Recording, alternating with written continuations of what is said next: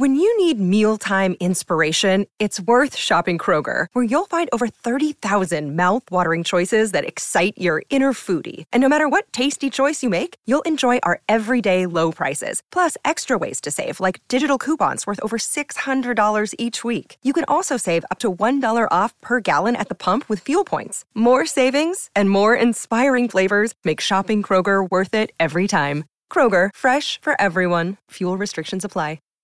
Save big on brunch for mom, all in the Kroger app. Get 16-ounce packs of flavorful Angus 90% lean ground sirloin for $4.99 each with a digital coupon. Then buy two, get two free on 12 packs of delicious Coca-Cola, Pepsi, or 7-Up, all with your card. Shop these deals at your local Kroger today, or tap the screen now to download the Kroger app to save big today. Kroger, fresh for everyone. Prices and product availability subject to change. Restrictions apply. See site for details. You are not Terran. Of course I am. The way you speak? Enough. Please. Return to where you are from, Emperor. Should you fail to do what is expected of you, they will kill you. This is my home.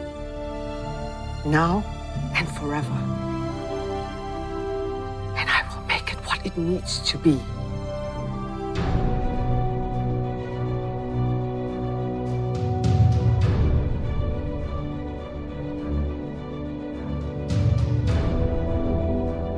So a few months back, we started this whole 23 weeks of Trek, and we had Lower Decks and Star Trek Discovery all in a row, and now we have only 3 weeks left. How crazy is that? Say it's not so. Say it's not so. I know.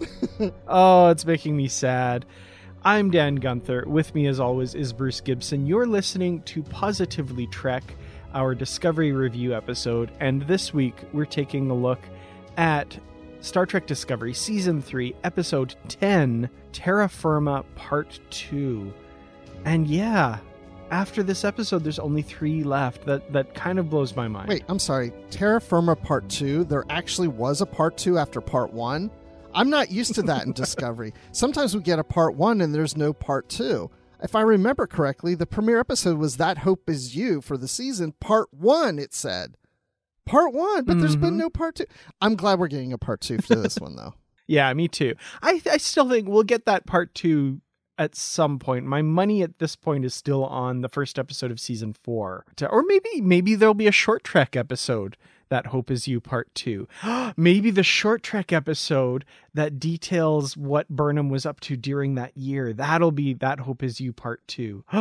Oh my goodness. Okay, that's my new favorite theory. Yes, I think that might be it. I don't know. Or how about this? This is something I hadn't even thought of before. What if we just got some special between seasons 3 and 4, not Short Treks, but just a one-time movie special, That Hope Is You, Part 2, and it's like a bonus thing in the summer between episodes. It's like a 2-hour event that shows her and Book's journey for a year. I don't know. That would be pretty cool. I feel like that may be more on the outside of the possibilities, but I like the outside-the-box thinking. I really like that idea. That would be really, really cool. Yeah, it would almost be like this, in-between movie until the next season starts. Yeah, I would be all for that. That would be excellent. But that's not the Part 2 that we are actually supposed to be talking about today. So Terra Firma Part 2, this most recent episode, an actual Part 2, like you say, that follows immediately after Part 1. What a concept. Pretty crazy, but they did it. Discovery did it, so... Yes, and thank goodness, because after Part 1, I definitely needed this Part 2. Yeah, definitely. To start out with, and I should say we will be getting into spoilers, of course, right away. So if you haven't watched the episode, you may want to do that before listening. But right off the bat, I got to say, it answered more questions from Part 1 than I thought it would. There were some things in Part 1 that I thought they would leave as mysteries that would just be like, oh, maybe they'll pick that up at some other point. But no, I think this episode pretty succinctly answered a lot of the questions I had. Yeah, I think so too. For me too. There's a lot of questions I had, and there's a lot of theories as to the direction I thought things would go in. And I was wondering if this was going to wrap up the Georgiou storyline in Discovery or not. And I wanted to see if this episode was going to do that too. Mm-hmm. Well, we get the answer to that question for sure, and the other ones as well. So let's start at the beginning of the episode. It picks up, of course, right where part one left off. Georgiou is seemingly in the Mirror Universe, back in time, back in the 23rd century. And the decision she made at the end of part one was to spare the Mirror Michael Burnham's life and set the Mirror Universe on a different course. And it seems that her mission is to create a new world, to remake this universe based on her experiences in what we call the Prime Universe. You know, I guess it's not that surprising, but it really does show how much Georgiou has changed and how much she has been changed by her experiences with, you know, the Discovery crew and all of her experiences in the Prime Universe. Were you surprised that that was kind of her goal, was to remake the Mirror Universe? I was surprised by that. I'm glad that they went in that direction, and I have some ideas as to why I think they did that. Of course, you know, they want to show character growth in her is definitely one reason, because when you come from the Mirror Universe and you're in what we know as our Prime Universe, she is going to have some change in herself. There's nothing about this universe that wouldn't affect her. Yeah, I mean, just being around a crew like Discovery and see how this universe is, it is not as violent and destructive as the Mirror Universe. And so she's seeing a way that could be, the way things could have been. The thing I'm a little disappointed about is that I wanted to know more about her backstory of her childhood and how she got to be emperor.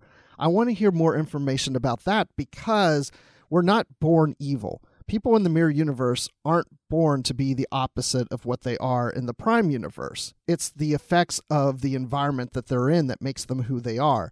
And I just wonder what Georgiou was like when she was younger, what made her into what she was as an adult, as an emperor, and if she's regressing back to the way she was when she was younger, where maybe she did have more hope, but circumstances changed that. And now she realizes she can change the circumstances. Mm-hmm. That's an interesting thought for sure, because I feel like this story makes Georgiou such an interesting character, because like you say, she was born into and molded by the Mirror Universe, and she still has all that. She's not a completely different person, but her exposure to these new ideas and different ways of doing things has changed her pretty fundamentally in that way. So in some ways, she's, I think, almost further along than someone who would just be born in the Prime Universe, who kind of always knew peace and, you know, all this stuff and just turned out that way. But she made an active choice to say that, no, this way is better, and I'm going to change for the better. I think that's really interesting. And to your point about her childhood story and stuff, we get another little reference to that story in this episode. And again, like you, I was kind of thinking like, oh, we're going to find out about this character from her past, San, who's mentioned in the novel Die Standing by John Jackson Miller. I thought we'd get more of that, but apparently they're saving that for her next series, it sounds like. She seems to basically leave the show in this episode to go to Star Trek Section 31. We'll definitely get to that for sure. Yeah, I definitely want to get to that. And before we do that, the other thing I want to point out is her relationship with Burnham. I think that's the other thing that motivates her to do what she needs to do, because Burnham is gone in the Mirror Universe. She had killed her, and now she's reunited with a different Burnham.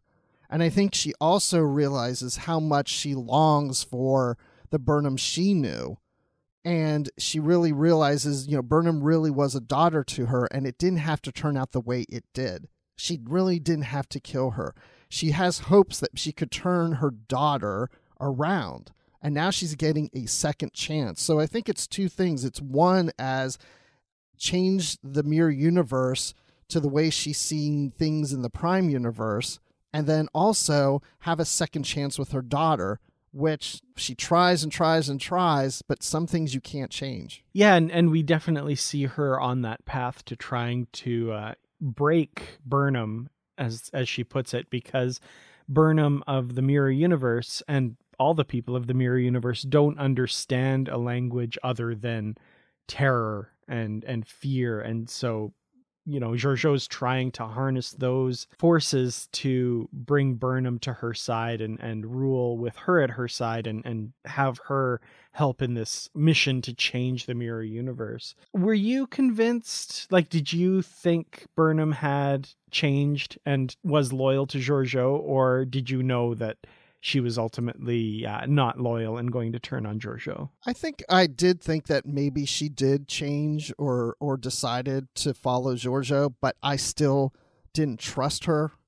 I didn't necessarily think that she was faking it, but I thought maybe there would be something that would break her or turn her back against Georgiou. But I didn't think it was in her plan to, I'll just pretend that I'm following you, mother, and I agree with you, and I'm servient to you. As soon as your back is turned, I'm going to stab you. I didn't think that way. I just thought that she was broken down, but then something would happen later that would piss her off, and then she'd go after Georgiou again. Yeah, I was suspicious of her, and at first I thought the episode was going to disappoint me because Georgiou wasn't suspicious of her. I thought, like, oh no, Georgiou's going to get taken in and she's going to get betrayed. And she is betrayed ultimately by Michael, but I didn't give Georgiou enough credit. She does have, you know, people keeping tabs on Michael, and she doesn't completely trust her and has kind of backups going. So the episode definitely didn't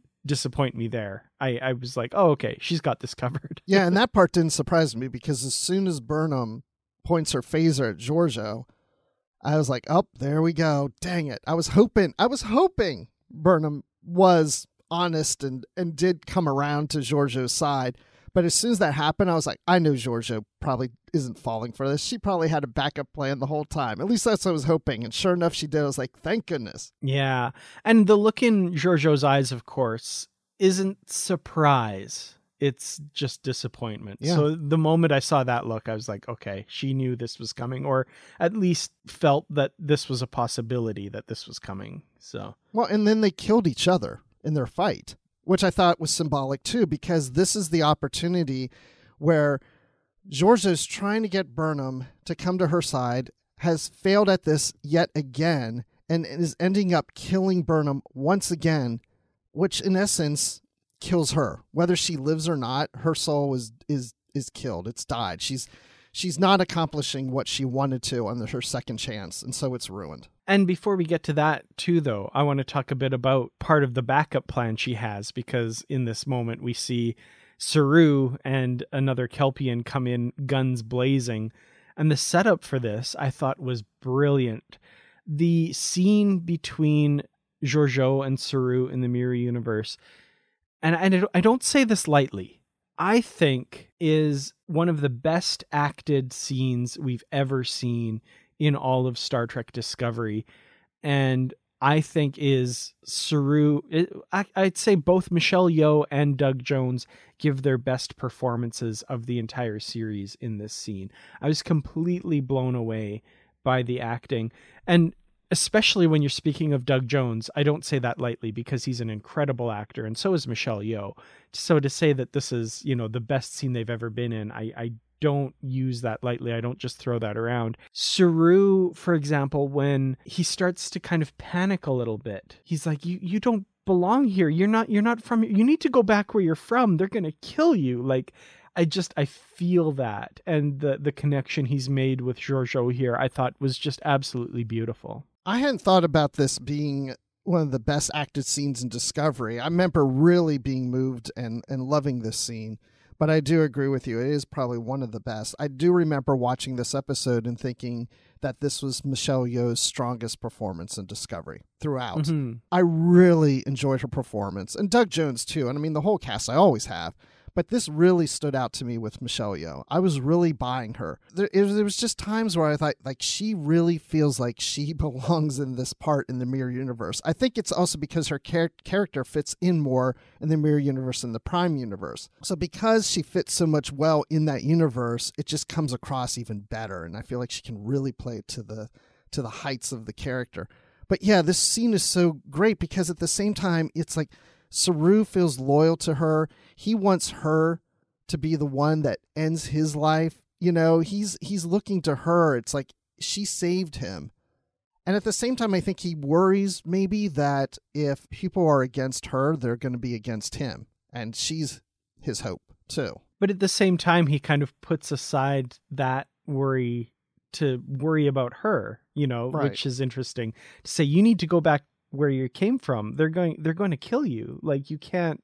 And he actually genuinely cares about her, which that kind of blew my mind. I just loved how easily and well that was communicated in that scene. Which is so nice, too, because he doesn't have anybody. He's cut off from anybody he would have cared about, and anybody he would have cared about may be gone, may have been killed. And he even mentions, you know, about brothers and parents and, you know, have all gone, and his sister, and, you know, he's the only one left, and she's the only one that he could care for at this point. So kind of the background of this, too, is he's about to go through his Vahar'ai, which for Kelpians, both in our universe and the Mirror Universe, meant that they would be culled. That's when they have to be killed because they'll go insane or whatever.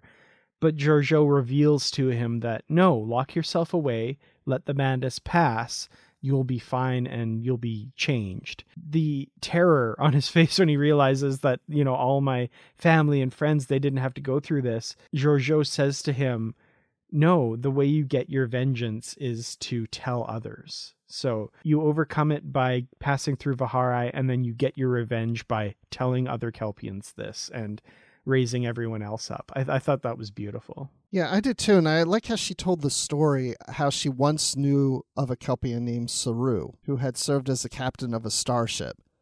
And when she started telling that story, I thought, I know this is the mirror version of Saru, but does he not go by the name of Saru? Would that... Like, I just was wondering how he was taking that. In the second watch, you know, I was thinking that even more when she was saying it. It's like, is he hearing her tell a story about somebody named Saru that has the same name as him? Or is he thinking that she's telling a story about him, but what could have been? Or does he realize that she may be from another universe and talk about a different Saru? Yeah, it could be.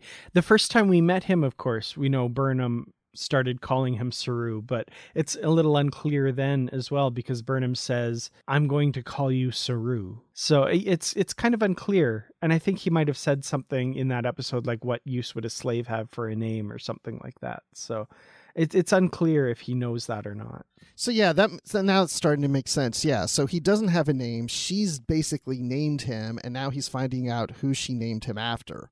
And so he looks at that Saru as that who he wants to be, like that. And in reality, he is that. He is Saru. I don't know. I'd love to dig in deeper. We need another novel set in the Mirror Universe or something to see all these relationships and see how this all plays out. Because, yeah, I don't know. Did Georgiou actually alter the timeline?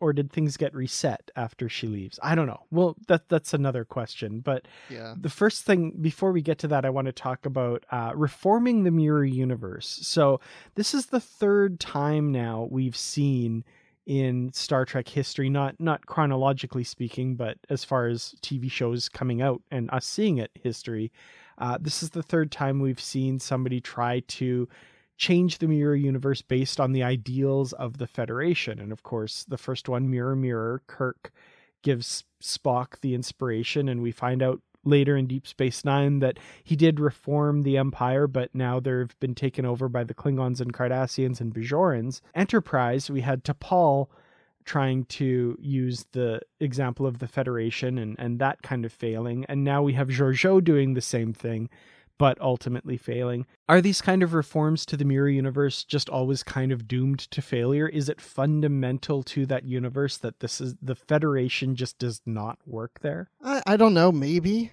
I guess you could look at it that way. I mean, also in my head, I often think that there's more than one Mirror Universe. And so sometimes I wonder if we're seeing different Mirror Universes. And to your point, did we even create a new one, a new mirror timeline with Georgiou's return and what happened after this episode? Did that universe continue on? I don't know. That could be, yeah. As mentioned in Mirror Mirror, that it just takes one man to make a change. It's a lot of effort. And does the Federation work within the Mirror Universe? Probably not. it couldn't be just like the Federation we know, because the circumstances are so different. You couldn't change everything. It would be impossible. That's a good point that, like, I do wonder, because we know there's multiple timelines of the Prime Universe. Once you start putting those labels on it, it kind of gets a little hard to follow. I guess there's not multiple Prime Universes, but there's other universes that branched off from the Prime Universe and became other timelines. So it could be multiple branches on the other side in the Mirror Universe as well. And yeah, I wonder if Georgiou's experience here, because we do find out that the way she traveled there was through the Guardian of Forever. And we know that timelines change when you travel through the Guardian of Forever. So it's sort of all in her head, but also sort of not, because as she appears on this planet and checks her little Fitbit that she got from Michael in the last episode, it has 3 months worth of medical entries, medical diagnostics of her there. So she was actually there actually experienced that. So yeah, I think a new timeline was created. I really do. I mean, we could get a comic series or a novel that takes place in that timeline of what happened afterwards. I mean, that's entirely possible. And without going too far off the topic of this episode, but the way I look at timelines, and this is just the way I look at it, is I look at each timeline as being like a string. But if you take a string, you'll notice that the string is made up of several threads. So I look at timelines as the same way. So when we say a prime timeline or the mirror timeline or the Kelvin timeline, I picture it all as the same timeline, but then there's microscopic timelines within that timeline where they're the threads of the timeline, so that the timelines are so similar that they're so close together that they're almost the same, but just slightly different. Because if you took a string and you unraveled all the threads would look the same, but there are slight differences. So when I say like the Kelvin timeline, I also think of the Kelvin timeline as there's different versions of that timeline, but it's still contained within that timeline as a whole, but is just a different thread of that line, if that makes any sense. That makes sense. Yeah, and that's kind of what we see in Parallels, the TNG Season 7 episode as well, where there's trillions of different realities that are just a little bit different from the ones around it. So, yeah, that makes sense for sure. Yeah, so Parallels is a perfect example of how I think about the timelines. Yep. So speaking of Georgiou reappearing on the planet that she and Burnham beamed down to in the last episode, we find out, of course, as I've already said, the mechanism of her travel back in time through the doorway was, in fact, the Guardian of Forever. And Carl is the personification, I guess, of the Guardian of Forever. So what did you think of this reveal in this episode? And specifically the kind of, I don't know, just the booming voice that I am the Guardian of Forever. I loved it, but I'm curious what you thought. I'm just like giddy. I thought that was great. Yeah, I love it too. I mean, actually, I've only watched the episode twice now since our recording here. And each time, especially the second time, I almost like giggle a little when that booming voice comes in, not because I think it's funny, but at the same time I kind of do, because you just see that man there, and I never pictured that voice coming out of a guy standing there with a hat, you know. It's kind of funny in a lot of ways. And then when you see the door explode and you see the little fragments of wood, the little splinters, and then it zoom comes in and we see the Guardian of Forever like we know it. I mean, it is, I don't want to say fan service, but that's how it, there's kind of this fan service that goes on for me. You know, it's like, oh, I love this. But I will say at the same time, I know this is one theory that you had about, you know, this gentleman, Carl, being the Guardian of Forever. And of course, there's been other theories out there about, you know, could it be Q or something? I was really, in a lot of ways, hoping that it would be something unique. You know, I don't want to keep going back to the well of what has been another Star Trek series all the time. But I do have to say, when it happened, I was just like, oh boy, this is so cool. I love it. Yes, yes. Yeah, I loved it personally. I thought it was terrific. For me, my favorite part of it all, though, like the revelation and all that was interesting and fun. I do like, of course, that Burnham is like, what's a Guardian of Forever? Like, I like that it's not, you know, that was meaningful for us, but it's not necessarily for them. They're just like, oh, what's this? And he explains like a time portal to other times, other dimensions, and all this stuff, just like the Guardian did in City on the Edge of Forever. But his kind of explanation for what has happened in the meantime, the temporal wars, and how all these people were using him to kill other people. And I got this real sense of heartbreak from him that, you know, the people of the galaxy who are so much younger, like children to him, basically, and they're using him to kill other people, and how much that affected him. And he had to hide himself away and move to a different place and all that kind of stuff. I loved that. I really enjoyed that aspect of it, that kind of not just relying on the old touchstone, but building new canon for it and saying where it has come since then, and kind of giving an explanation for why it's in a different place and all that sort of stuff. I really thought that was well thought out. Yeah, I did too, because when the theory of could this be the Guardian of Forever, I thought, well, it's not on the same planet. And I thought, unless this is another Guardian, there may be multiple ones out there. But then I was like, but the spear data only pointed to this one. And so did the other Guardians, were they destroyed if there's multiple? And the original one that we know of, is it gone? I mean, this is before we got the reveal, and it was when it was the theory. Then when it's revealed that this is the Guardian of Forever, my next thought is, but this isn't the planet. I mean, it's not. And then that explanation of the temporal Cold Wars was just like, oh my gosh, he had to move. He had to go into hiding. Like, yeah, because he was going to be used and abused. Like, this created an interesting backstory to the Guardian Forever. The Guardian Forever was created, or assumed was created, by some alien race, you know, thousands of years ago or whatever. And it's like, we don't even know that backstory. Billions of years ago, if City of the Edge of Forever is to be believed. Yeah. And so when I see Carl, and I can see that the Guardian can appear and disappear, and of course now we know it can travel. What do we not know about the Guardian Forever? I'm not talking about necessarily just who built the Guardian Forever, but also what abilities does it have in representing itself?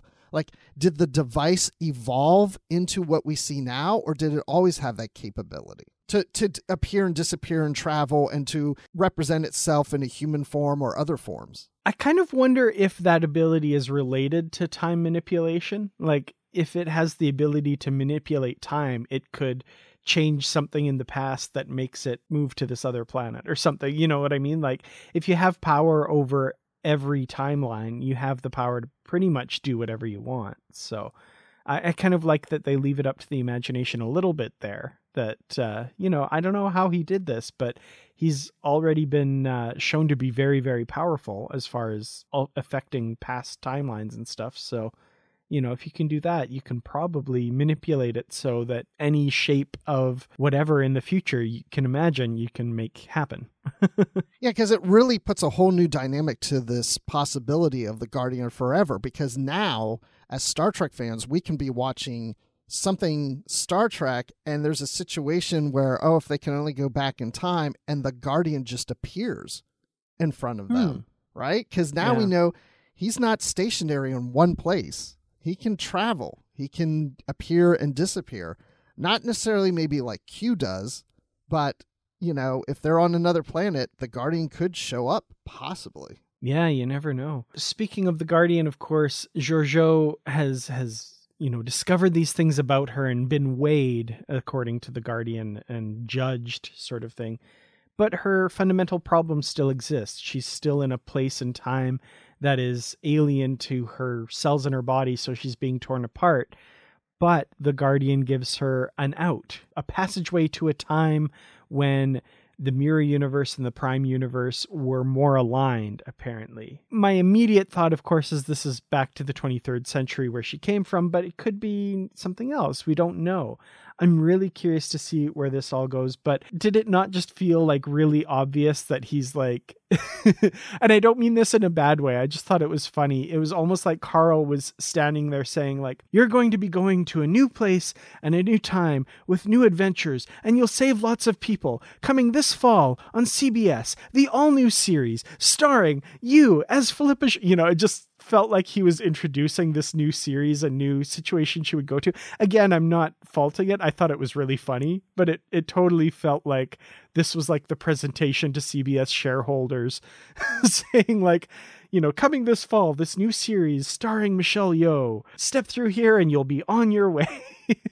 Yeah, I see what you're saying. Yeah, I mean, actually, I felt a little like that throughout this episode and the prior one, because I had a feeling that this was going to be the resolution of how we get Georgiou into a Section 31 series. And so these two episodes were supposed to somehow bridge her from Discovery to that new series. There's a lot of character development in Georgiou, in her change. And it's mentioned several times by Burnham. You have changed. You have changed. And I thought this is good, because wondering how Georgiou would lead a Section 31 series as a mere emperor is a little disturbing. But now if we go into the series knowing, oh yeah, she's from the Mirror Universe, but she's changed. Not 100% change. She's still from the Mirror Universe. She still was an emperor. She's still a badass in so many ways. But she's more sympathetic. She has changed. She'll continue to change. So I can see her leading a Section 31 series. But I felt the whole episode was building up towards that, because we've heard about this new series coming up. So yes, when the Guardian is saying that, I'm feeling like, okay, this is that cherry on top of the sundae that we got of building to this moment, you know? Mm-hmm. And the other thing that kind of made me feel that way a little bit was when Georgiou brings up the backstory that we've kind of alluded to, when she says, you know, I had a childhood friend, San. I wish I could have told you about him. And Burnham says, tell the new people that you're about to meet. Right. Like, tell the new cast. Yeah. Tell the new cast that you're about to have this show with. That's for them. You're no longer on Discovery. Yeah. Well, I mean, this answers the questions that we've been asking for a while. When they traveled into the future, when Discovery went to this future, we were like, wait, what about Georgiou? She's supposed to be in a Section 31 series. Is that still happening? And if it is, she's got to travel back in the past. Maybe she takes the Discovery and goes back into the past with the Discovery and leaves it somewhere in the nebula. And that's why we see what we see in Calypso. And, you know, well, we can scratch a lot of that out. Mm-hmm. You know, that's yep, that was completely wrong. Right. But I will say, I love this episode, but here's the part I didn't like. And it's not that they did anything wrong in the episode. It was just a disappointment. When she walked through the Guardian, I was just screaming inside of, show me where she goes. Please show me where she goes. And they didn't. And I waited into the credits and afterwards just to see if they would show me where she goes, because I was dying to know. I just wanted 10 seconds. That's it. Just to show me. And this is what it was in my mind. I pictured her showing up somewhere where she's disoriented, doesn't know where she was. She sees a woman walks by, taps her on the shoulder, and she says, excuse me, where am I? And Captain Kira Nerys turns around and says, you're on Deep Space Nine. What? That's what was in my head. That's cool. You know, when you were saying the one thing that I wished I had seen, I didn't think that's where you were going, although I absolutely agree with you. I would have loved to have seen that. We're going to have to wait to see where she ends up, unfortunately. I thought you were going to say, I really wanted her to do a little hop jump through the Guardian, just like Kirk and Spock did, because that's what I was thinking. I was waiting for that. I was like, is she going to hop jump in or just walk in? I was like really waiting to see how they were going to do that. Yeah. Just do the little slow motion skip into the portal, like in City on the Edge of Forever. Yeah. That's what I wanted to see. Yeah. But honestly, without getting too into this, I really believe that we will not see her appear in the Pike timeline 23rd century where she was before. I think we're going to see her in the 24th century. Well, I think it's either going to be in the 24th century, and that's why I was thinking maybe she'll show up on Deep Space Nine, or sometime after that in the 25th century, but I don't think they'll go there. Or possibly show up in the time frame of Star Trek Enterprise and touch on the Romulan Wars. Yeah, and the beginnings of Section 31 or something like that. That's right. It's right. Interesting. I do remember that interview where they said that Section 31 takes place in a surprising place in time. So I'm still, I don't know where that will be. I don't think the answer will be as simple as back where she came from as well either. So yeah I don't know. I also wonder if they'll put it between the 23rd, 24th century series in that gap, which we know in the novels is the lost years or the lost era. And so I wonder if, you know, because that will give them a chance to fill in those gaps. Yeah, that would be pretty cool. Well, we've talked mostly about Georgiou's stuff in this episode, which is definitely the bulk of the episode, but there are some other things that are happening that I do want to touch on briefly. So they're still on the Discovery in the Prime Timeline trying to get in touch with the Kelpian ship and get in through the back door of their computer systems and stuff. And Book ends up kind of helping out by providing some emerald chain technology that allows them to boost subspace signals or something like that, saying that, you know, Saru said to make himself useful, and that's what he did. Saru kind of is a little trepidatious about using this tech, but ultimately gives it the go-ahead because it seems to be working. However, when he gets in contact with Admiral Vance, Vance is a little more skeptical and is kind of questioning this use of the technology and the use of Book being, you know, not somebody who's following Starfleet protocol. What did you think of this whole part of the story? You know, I feel like this question is leading me to where do we think things are going to end up with Book on the ship? You know, maybe that's not the intention, but that's what it feels like in some ways to me. But I feel like this is really just saying that Vance is trying to mentor Saru, and not so much not trust or worry necessarily that much about what Book is doing, but is just worrying a little bit if Saru knows how to make the right decisions. And it's not that Saru can't be a good captain, but he's a new captain. And he's a new captain in a new Starfleet in a different time period. So in a lot of ways, I feel like Vance has to kind of babysit Saru a little, but I don't want, babysit is the wrong word. I think it really is kind of mentoring him. So I think Book is being used as also kind of, well, first of all, I think Book is doing all this because they need his character to do something. They want to keep his character in the show. But the second thing is I think that the character's being used because it's a way to challenge Saru in his command decisions as captain and allow that relationship of Vance and Saru to develop so that Vance can really mentor Saru, so we see if Saru's making the right decisions or not. Then there's the other theory in my head of, well, are we going to see Saru fail at being a captain in some ways and then Burnham step up into the captain role based on what Georgiou says before she steps through the Guardian about, you know, Saru's a good captain, but you are more than what you think. Yeah, I have a lot of thoughts. So the Georgiou thing, absolutely. And I also thought that was an interesting bookend to her character, even though she's not the same character. But when we first see Georgiou at the start of the series, she's saying to Michael, it's time for you to be a captain. I'm going to, you know, recommend that you get your own command. And then the leaving of the character, and again, different character, but Michelle Yeoh is Georgiou still, with those parting words that, you know, you're more than you seem. And, you know, the captaincy is something basically she's saying should be in your future. You're worthy of that. So, yeah, I'm curious. The other thing she says, of course, is this world, this time right now is more Terran than you're used to. Oh, yeah. So this feeds into, and I'm still not convinced that Starfleet and the Federation aren't going to be the bad guys somehow in this season. I think that could still happen, which leads me to Vance and this scene with Saru.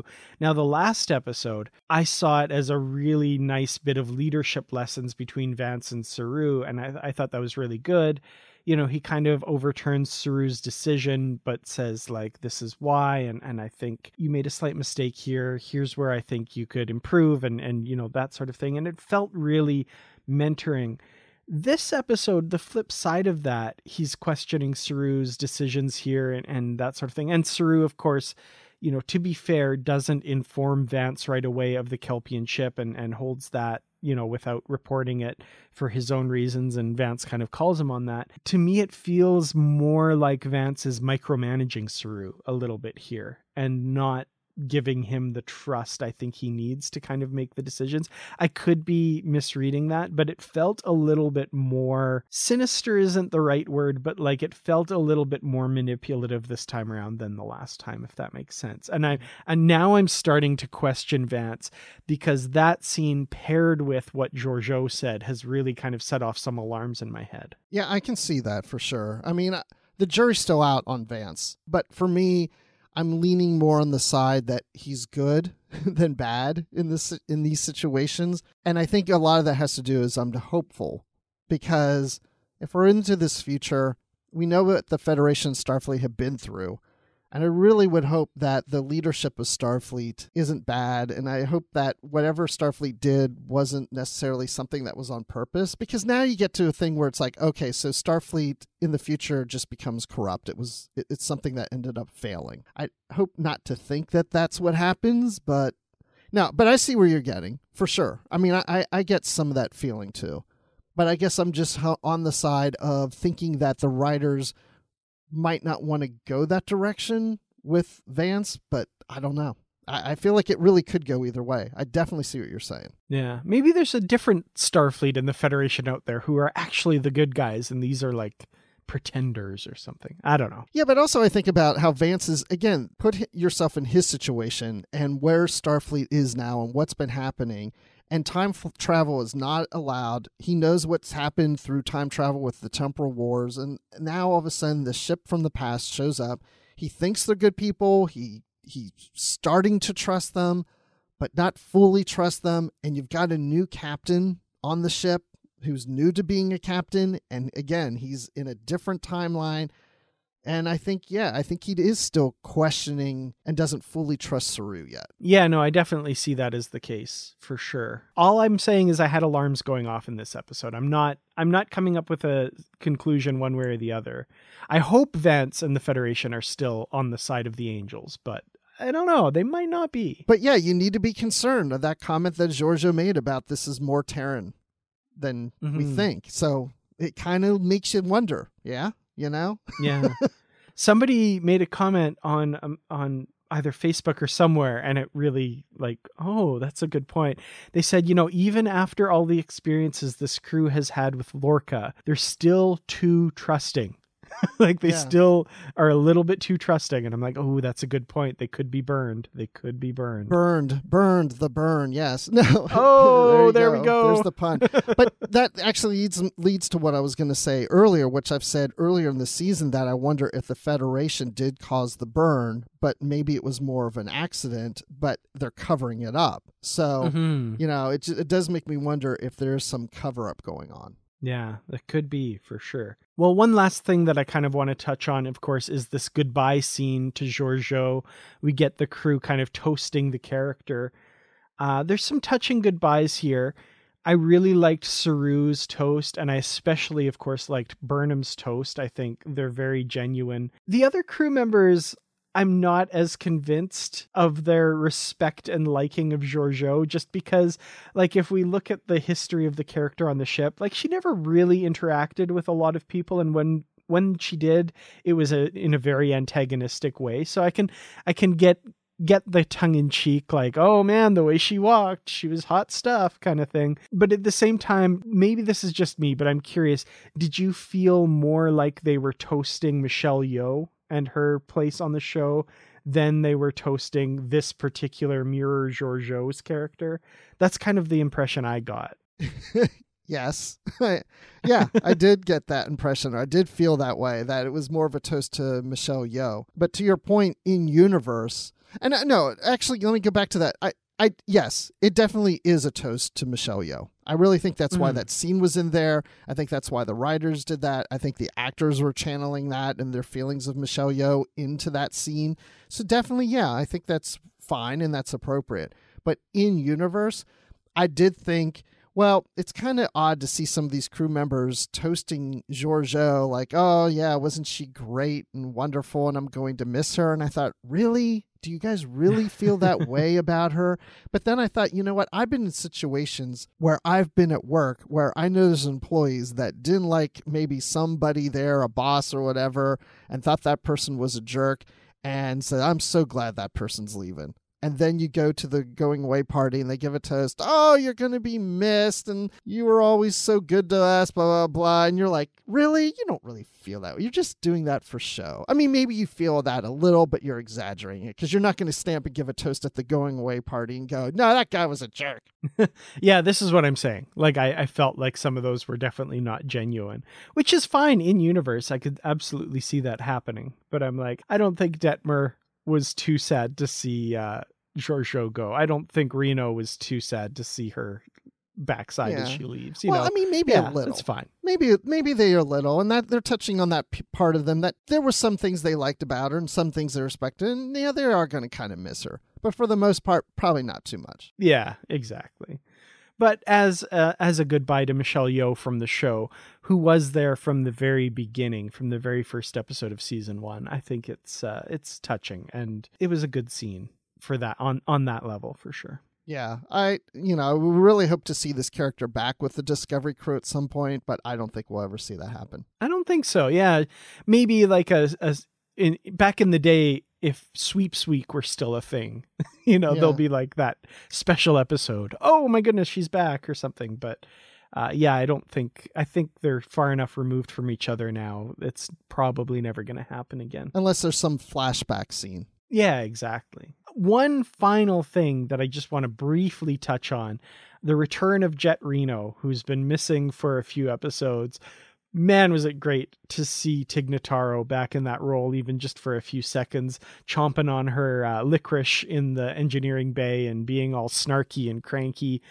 Oh, I missed her. She's just a guest star. She's not a regular. Any Tig Notaro as Jet Reno we get, I'm absolutely totally happy with. So it was really, really nice to see her returned here. Yeah, I like when Stamets is like, "Where have you been? I haven't seen you in a while." You know, that was great. Yeah, like she's been hiding somewhere on the ship. I don't know if it was the Pod Directive podcast or I don't know, or Ready Room or somewhere else, but I remember her saying that she goes to the set, she's there for like a couple weeks, and then she's gone for a while, and then she comes back because she's not a regular character. She's not. Yeah, that's part of the main cast. So I just assumed that, she had off her few weeks and now she's back. And so we're just going to make a joke of, "Hey, where have you been? Haven't seen you in a while" situation. But it is good to see her. I mean, she just adds that little spice to the show, and it's a spice that we need because we're not going to get with Georgiou anymore. Absolutely. So, yeah. So we need that little bit of spice in the cast.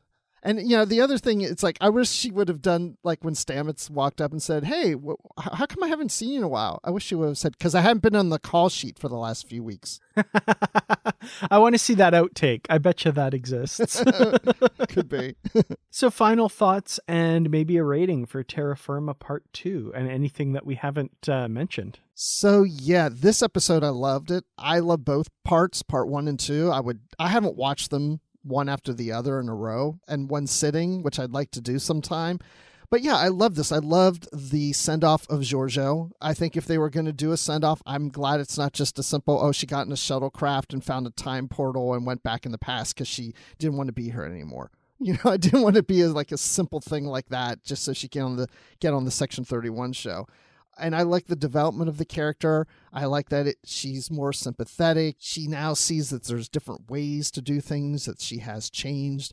Burnham still scares me to death in the Mirror Universe. She is so evil, it's so played well by Sonequa Martin-Green. That woman can play anything that you throw at her. Just amazing. And just knowing that the cast enjoys being in the Mirror Universe and seeing the Mirror Universe again. And yeah, the Guardian of Forever.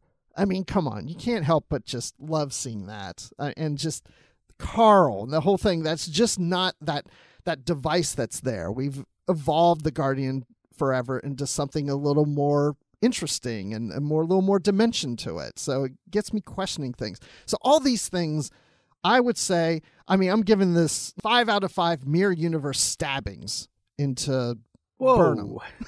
Yikes. I love it. Yeah. No, I absolutely agree on pretty much every point. I loved this two-parter.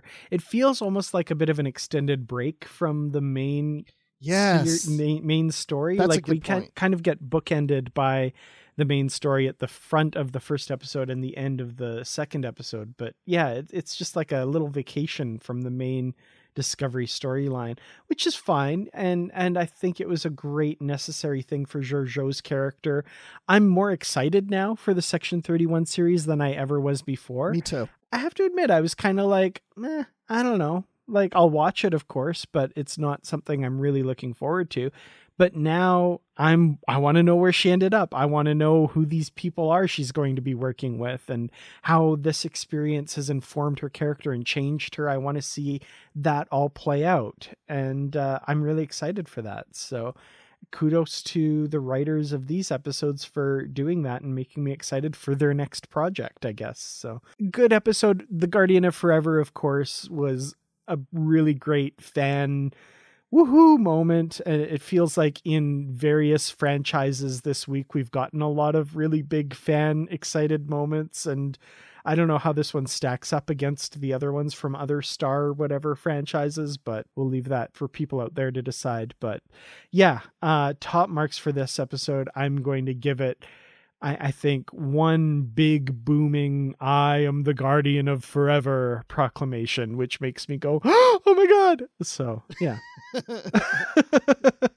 I still think that when we see Georgiou pop up in the Section 31 series, it's going to start on Deep Space Nine, because that's where Section 31 started in the Star Trek franchise. Interesting. But a future Deep Space Nine. I'm not talking within the 7 years of the series, but that's why I said earlier, a Captain Kira Nerys, you know? Okay. All right. Bring back Nana Visitor. I would be all for that. That would be great. It could be during the time of Star Trek Picard. All right. Would you be willing to put money on it? Not on Kira, maybe, but on the fact that she will appear on Deep Space Nine on the space station. Yes, I would put money on that. Oh, wow. Okay. Let's bet 15 Quatloos. That then works. Which is the price of one Star Dispatch newspaper, apparently. So I can afford that. Awesome. Well, when you're not paying me my 15 Quatloos, when it turns out that she's nowhere near Deep Space Nine, where can we find you online? You can find me on Twitter at Admiral_Rex. You know what? I'm like 30 some followers away from hitting 1,000 followers. Ooh. And so I'd love to see myself break into the thousands, which has taken about 10 years to do. But that's cool. Anyway, so yeah, follow me there. You can follow me on Instagram at @AdmiralRex, _. And of course, I'm occasionally on the Star Wars Report podcast. Excellent. And you can find me on Twitter. I'm at Kertrats, KERTRATS, youtube.com/KertratsProductions. You can follow the show on Twitter at Positively Trek. And also find the show on Facebook. Find our Positively Trek discussion group. Just search for Positively Trek and Bruce or I will let you into the group. Just answer some questions and agree to the rules.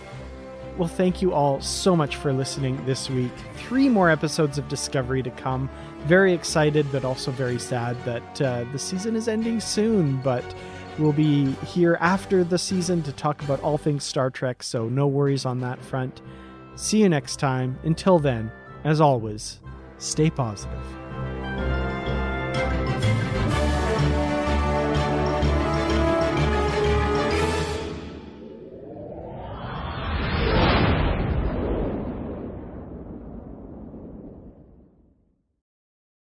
Save big on brunch for mom, all in the Kroger app.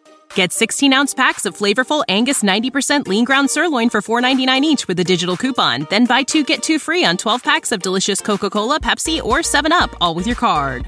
Shop these deals at your local Kroger today, or tap the screen now to download the Kroger app to save big today. Kroger, fresh for everyone. Prices and product availability subject to change. Restrictions apply. See site for details.